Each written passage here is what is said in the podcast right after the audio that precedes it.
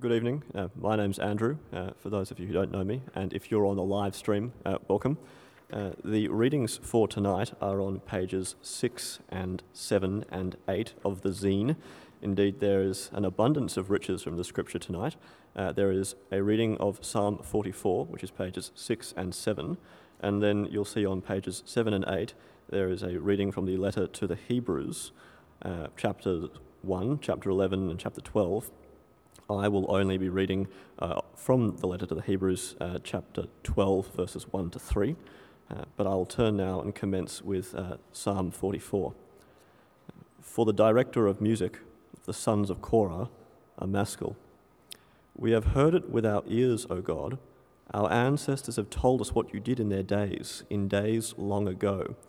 With your hand you drove out the nations and planted our ancestors. You crushed the peoples and made our ancestors flourish. It was not by their sword that they won the land, nor did their arm bring them victory. It was your right hand, your arm, and the light of your face, for you loved them. You are my King and my God, who decrees victories for Jacob. Though you, through you we push back our enemies, through your name we trample our foes. I put no trust in my bow, my sword does not bring me victory. But you gave us victory over our enemies. You put our adversaries to shame. In God, we make our boast all day long, and we will praise your name forever.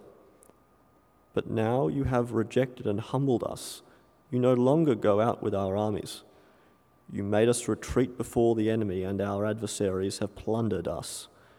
You gave us up to be devoured like sheep and have scattered us among the nations. You sold your people for a pittance, gaining nothing from their sale. You have made us a reproach to our neighbors, the scorn and derision of those around us. You have made us a byword among the nations. The peoples shake their heads at us. I live in disgrace all day long, and my head is covered with shame at the taunts of those who reproach and revile me because of the enemy who was bent on revenge. All this came upon us, though we had not forgotten you. We had not been false to your covenant.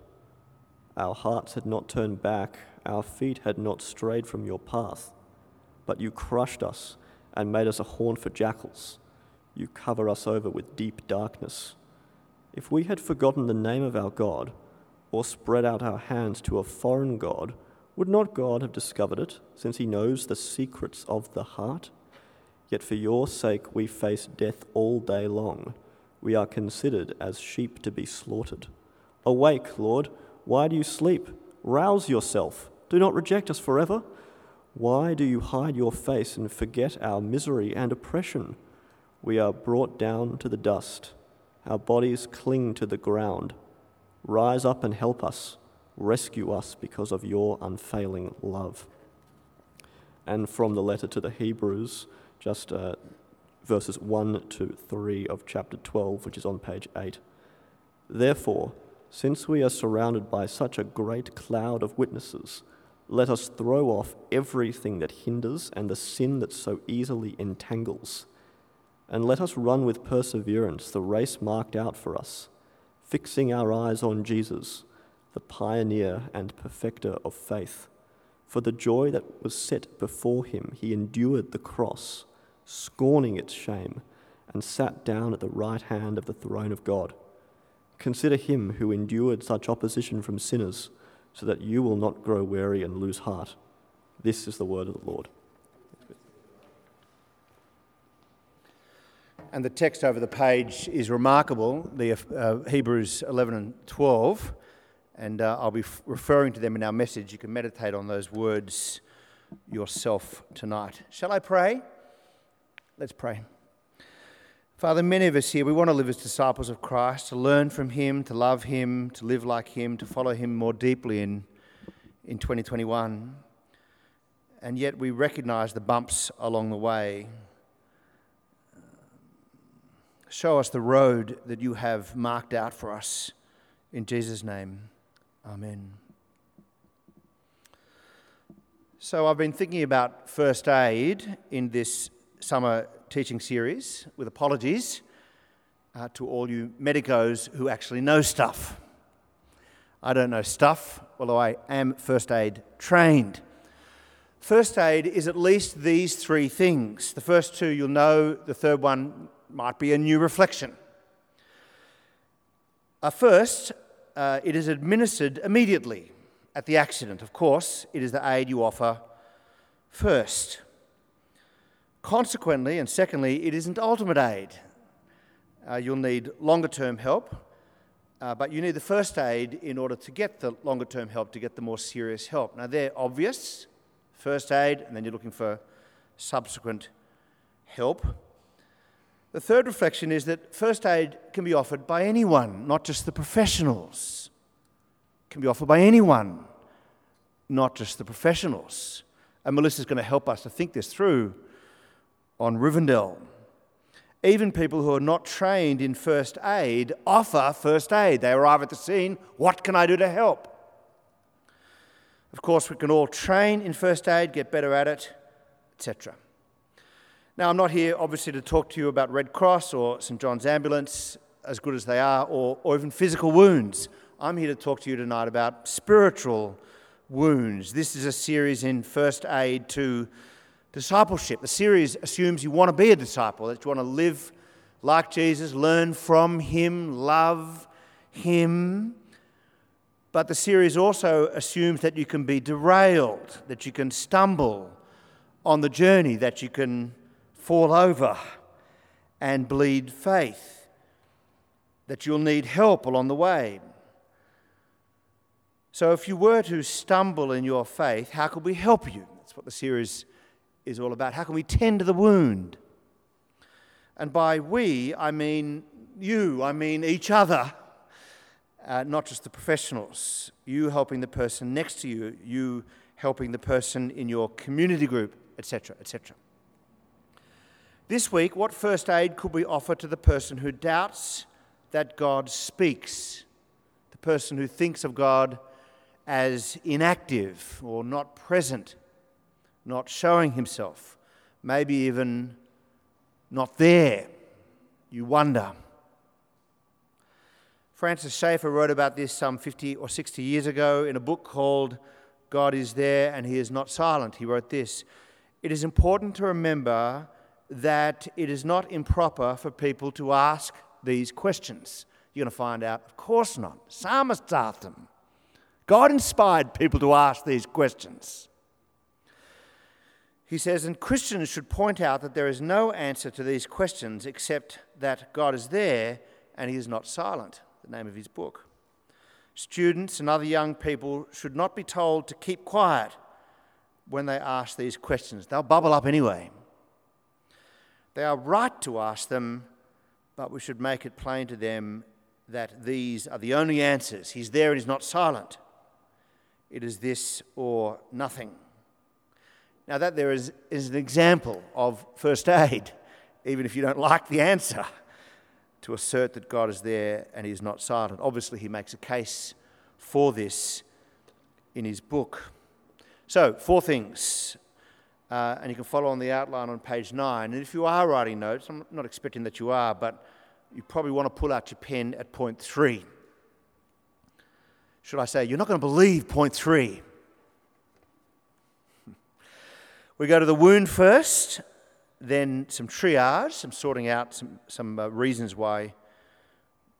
We'll get to that. Then the first aid, and then one word for some long term help. The wound, triage, first aid, some long term help. That make sense? Everyone know where we're going? Go on, give me some non Anglican feedback. Thank you. Behind all those masks. Firstly, the wound. The wound is simple, and many of you might feel it very keenly. It can be summed up in a single question Where is God when it hurts? And it's a question asked throughout the Bible, mercifully. He's silent, you say, or at least he appears to be so. The irony is not lost on me that the wound in discipleship is this I'm bleeding, and God isn't there to tend the wound. God who binds the brokenhearted. Yet the psalmists say this very, they say it. it would appear that God has rejected me. That's right there in Psalm 44, that He isn't there for me, or that He isn't there at all. And that's scary. The psalmists regularly ask this in the form of God hiding His face from me, of which Psalm 44 is an example. Psalm 44, verse 24 Awake, Lord! Why do you sleep? The psalmist assumes that God is asleep, as if he could be asleep. It's a metaphor. Rouse yourself. Do not reject us forever. Why do you hide your face instead of show your face? And, and why do you forget our misery and oppression? Now, I want you later on perhaps to meditate on the psalm and see if it's not within your experience. But let me just quickly break apart the psalm for you. And follow with me on pages uh, 6 and 7. In verses 1 to 3, the psalmist basically says, I know my Bible. I've heard it. We heard it with our ears, O God. Our ancestors told us what you did in their days, in days long ago.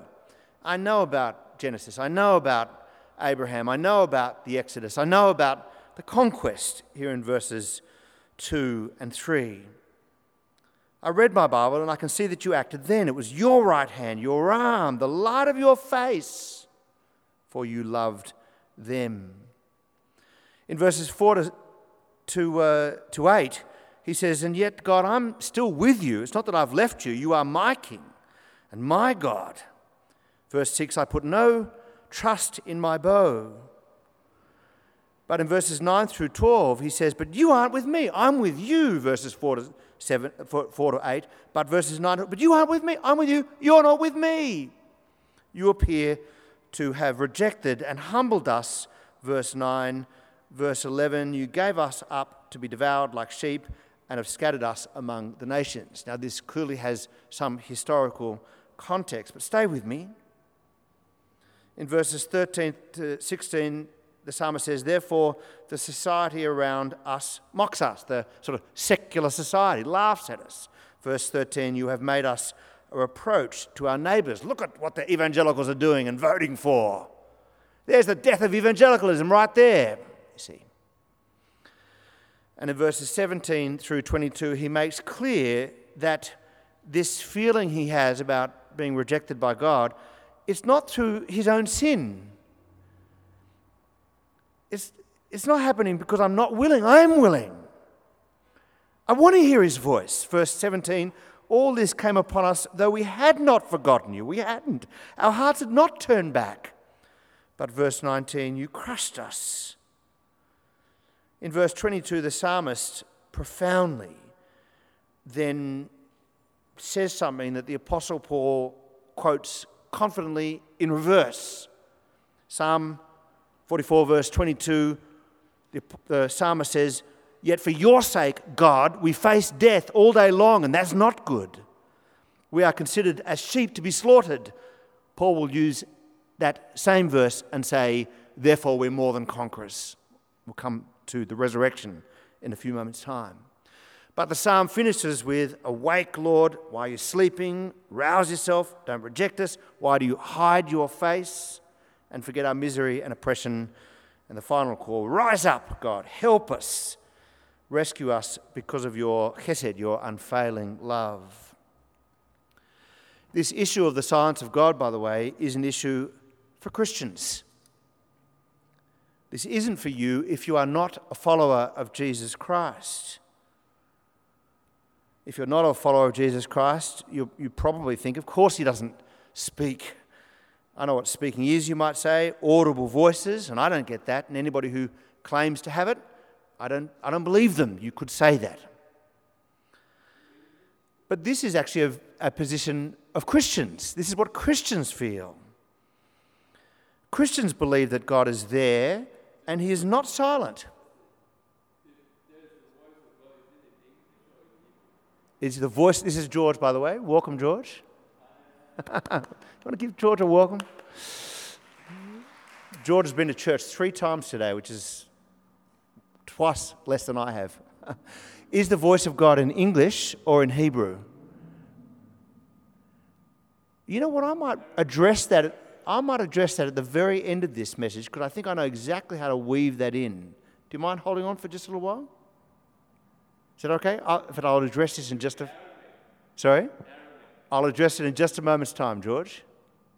All I want to say at the moment is if you feel this issue, it might well be because faith is keenly alive in you. You actually believe that God has spoken by his prophets, by Christ Jesus, and is still speaking by his Spirit. You believe it, which is what makes the silence of God more painful for you. Psalm 95 Today, if you hear his voice, you believe that. Psalm says, Do not harden your hearts. Now, I'm trying not to. Philip Yancey wrote a very important book that's worth reading called Disappointment with God. And he writes in there that true atheists do not, I presume, feel disappointed in God, not true atheists. They expect nothing and receive nothing. But those who commit their lives to God instinctively expect something in return His voice. So Yancey writes I settle on these three questions Is God unfair? Is He silent? Is God hidden? And I scour the Bible looking for clues. Now, can I say personally, this is my issue? This is Justin Moffat's issue. When we sat down to powwow the series, I said, No, I want this one. I faced the question of the silence of God my whole adult life. And I have scoured the Bible, and I find in it that the voice of God is all the way through the Bible, Genesis through to Revelation. And yet, the silence of God, or the testimony of his silence, is also throughout the whole Bible. It appears there's twin tracks, and they come together in faith. I'll come to that in a few moments' time. Faith in the silence. It is my issue, but I assure you that I'm in Christ, so I hear his voice every time scripture is read. I read my Bible, and so I know not to expect audibility. I know not to expect audibility, even if it happens from time to time.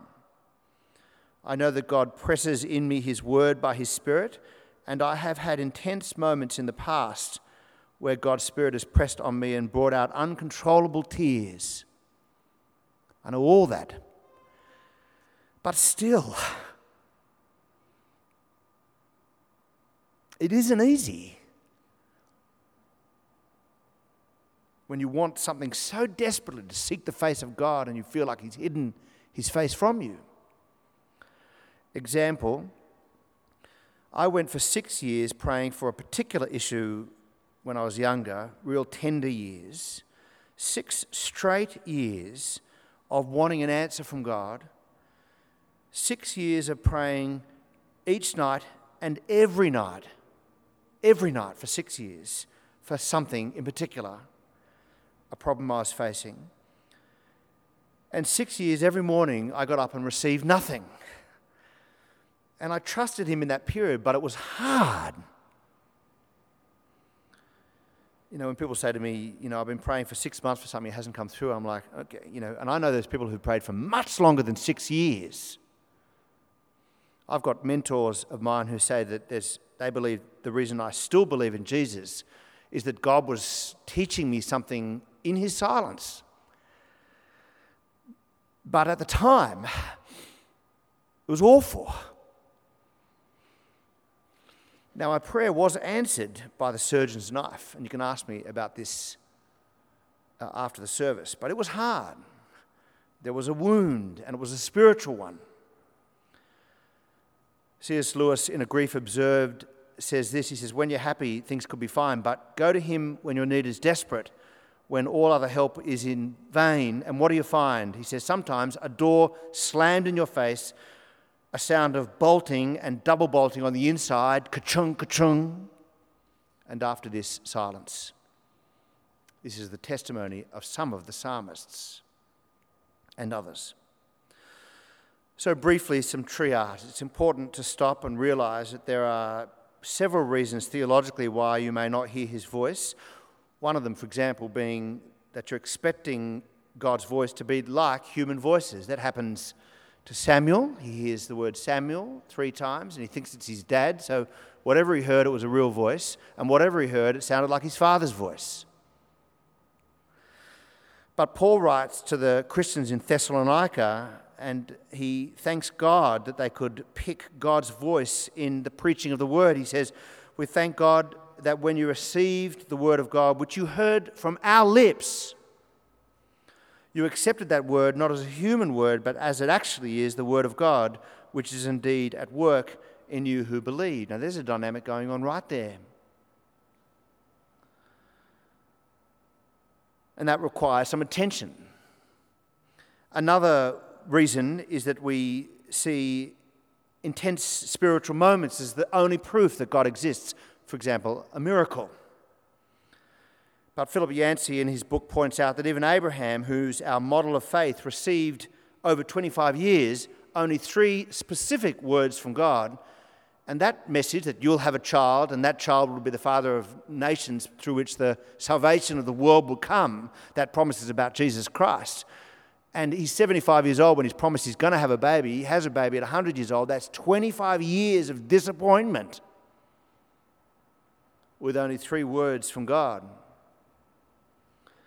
Yancey points out this is the model of faith to trust God even with six years between perceived drinks Sometimes God is silent because people are hard hearted and refuse to hear his voice. Today, if you hear his voice, harden not your heart, Psalm 95. We find out that God hides his face when people go cold to him, when they don't want to hear him, he doesn't make himself clear to them. If that's you, then I want to send you to a gospel and ask you to read it again with adult questions. Or I'd ask you to join one of our Christianity Explored courses. But sometimes it's the silence of God in the face of evil or the silence of God in the face of suffering. Why isn't he acting? Why isn't he doing anything? Why is the world going to pot? Why do I pray for six years and don't appear to get an answer? Some pray for longer, as I, I said a moment ago. How can you be Horatio Spafford, who has such loss, and say, It is well, it is well with my soul?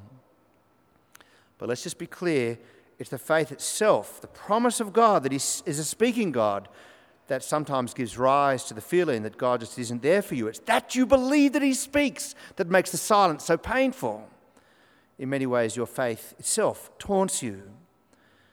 And to feel this over a long period of time without administering spiritual first aid to each other or looking for some long term treat- treatment can be fatal to faith. You need an answer, a way forward. So, thirdly, let's uh, do some first aid. We've been doing some already, but let's draw some things together. Six things if you're writing notes. First thing, first thing I'd say to you, first thing we could say to each other. First, you are not alone. I mean, for one, I'm with you. You're not alone. The psalmist felt it. Abraham felt it.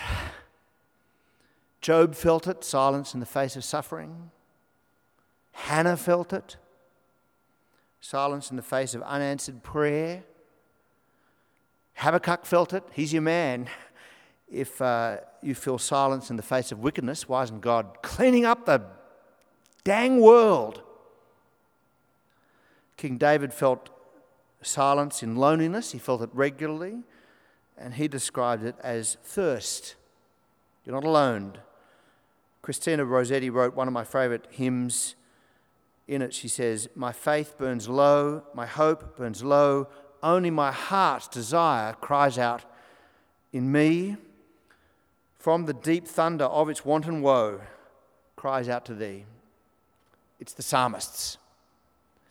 First, you're not alone. Second, be careful what you wish for. Bishop Rob Forsyth helped me with this one. In the Bible, to see God is too holy for sinners like you and me. Exodus 33, God says, You cannot see my face, for no one may see me and live. In Hebrews, we read about such a voice speaking in the Exodus at Sinai that those who heard it begged that no further word be spoken to them because they could not bear what was commanded. Are you ready to hear the voice of God? or just the the imagination of your own mind when you discover, after all, that God agrees with you. Some people want to hear the voice of God as proof of his, his existence, a test. Dance, God, dance. But he doesn't dance. What if his word to you, what if you discovered meant that you had to change? what if you discovered that you had to repent? What if you discovered that you had to yield to his will, even at a point in which you didn't want to yield to his will? Even if he challenged your most cherished and precious notions and prejudices and ideas. Do you really want God, or are you just looking for God to dance? You're not alone, firstly. Secondly, be careful what you wish for.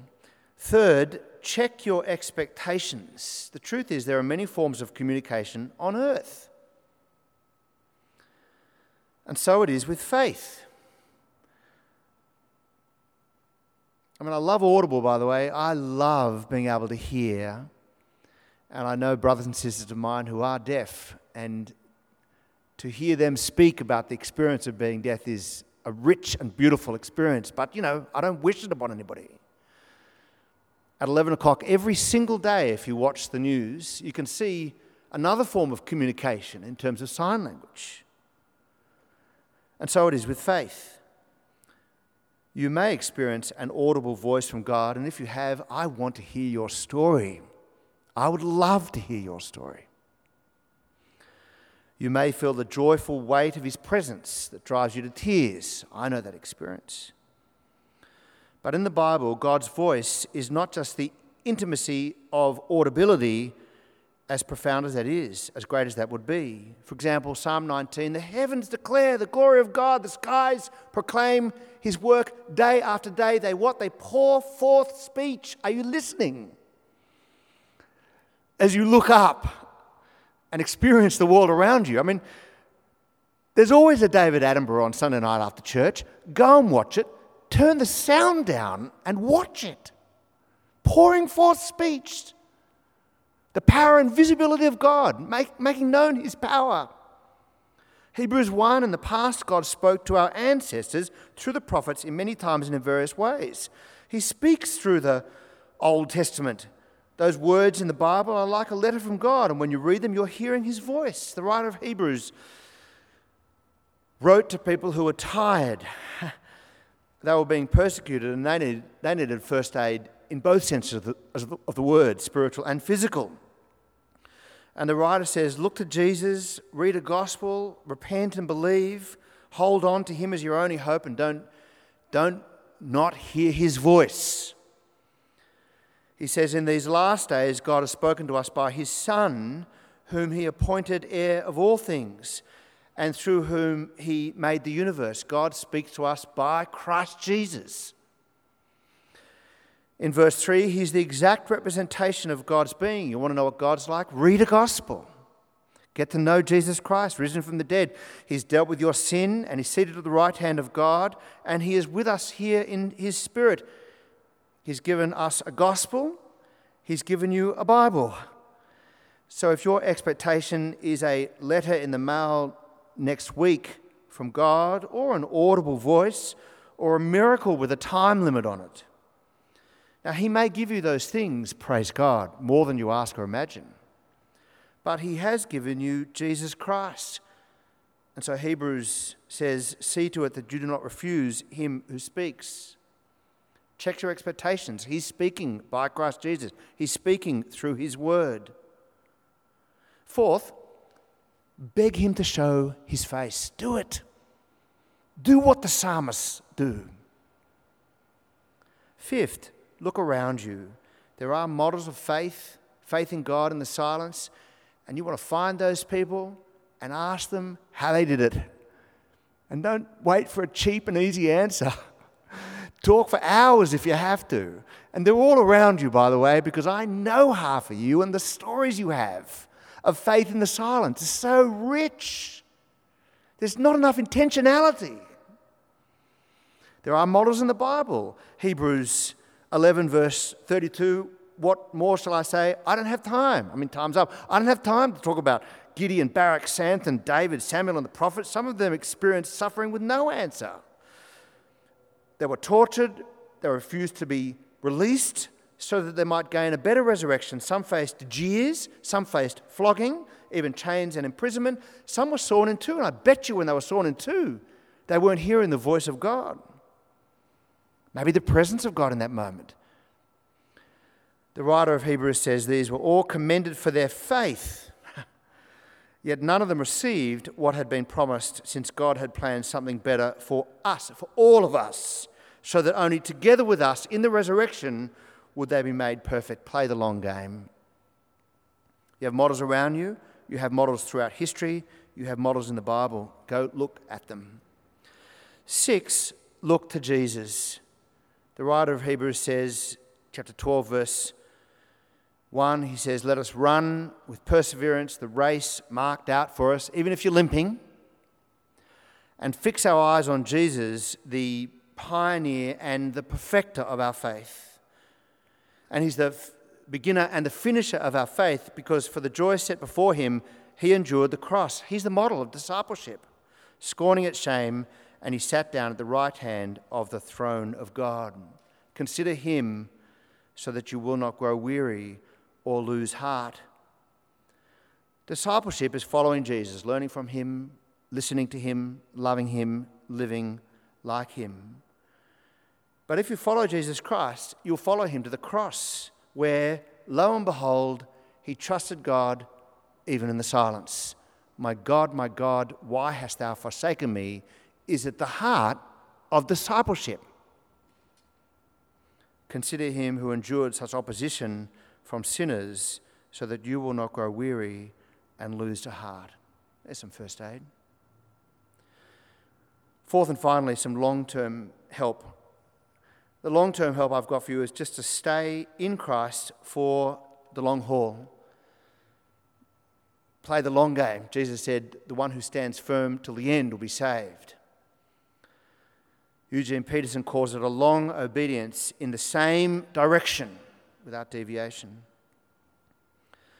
Philip Yancey tells the story of a pastor who's tired and disappointed he tells it in his book, Reaching for the Invisible God, which is very important for me in my moment of crisis. This pastor, his congregation are critical, that never happens. His family are unappreciative, I mean, unappreciative in that moment, and his faith is low.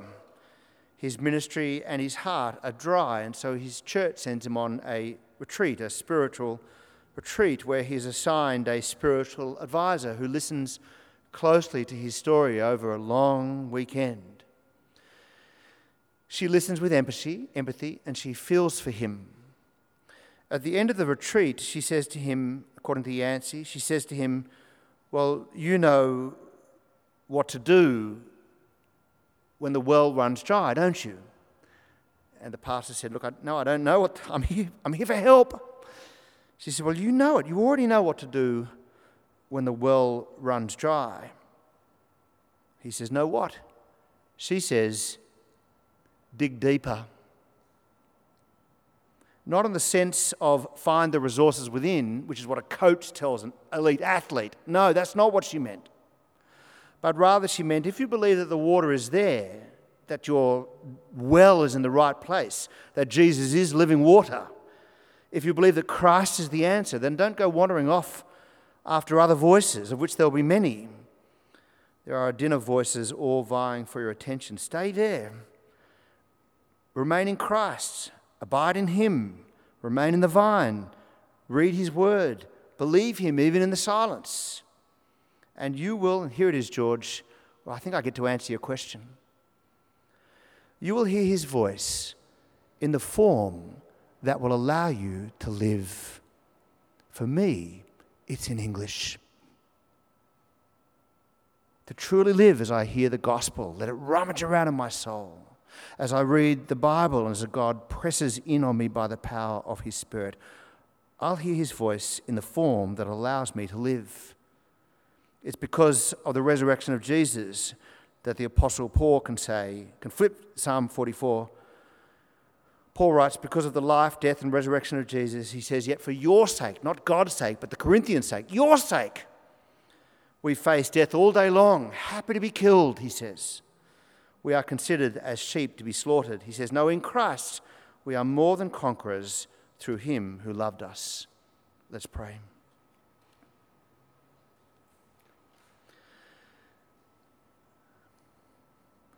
Father, these are genuine issues that trigger many thoughts and feelings inside many of us. We, some of us hear your voice regularly and feel uh, content about you and the way you speak to them, and some of us are suffering or looking at the world around us and asking ourselves, How long will you hide your face from us? Father, we're not alone you have inspired in your Holy Scriptures many words, many prophets, many psalmists who questioned you. That's profound. They questioned you.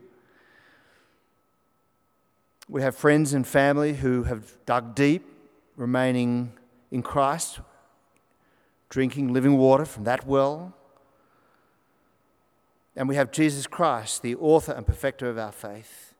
Help us to fix our eyes on Him, not losing heart we pray this for Christ's sake.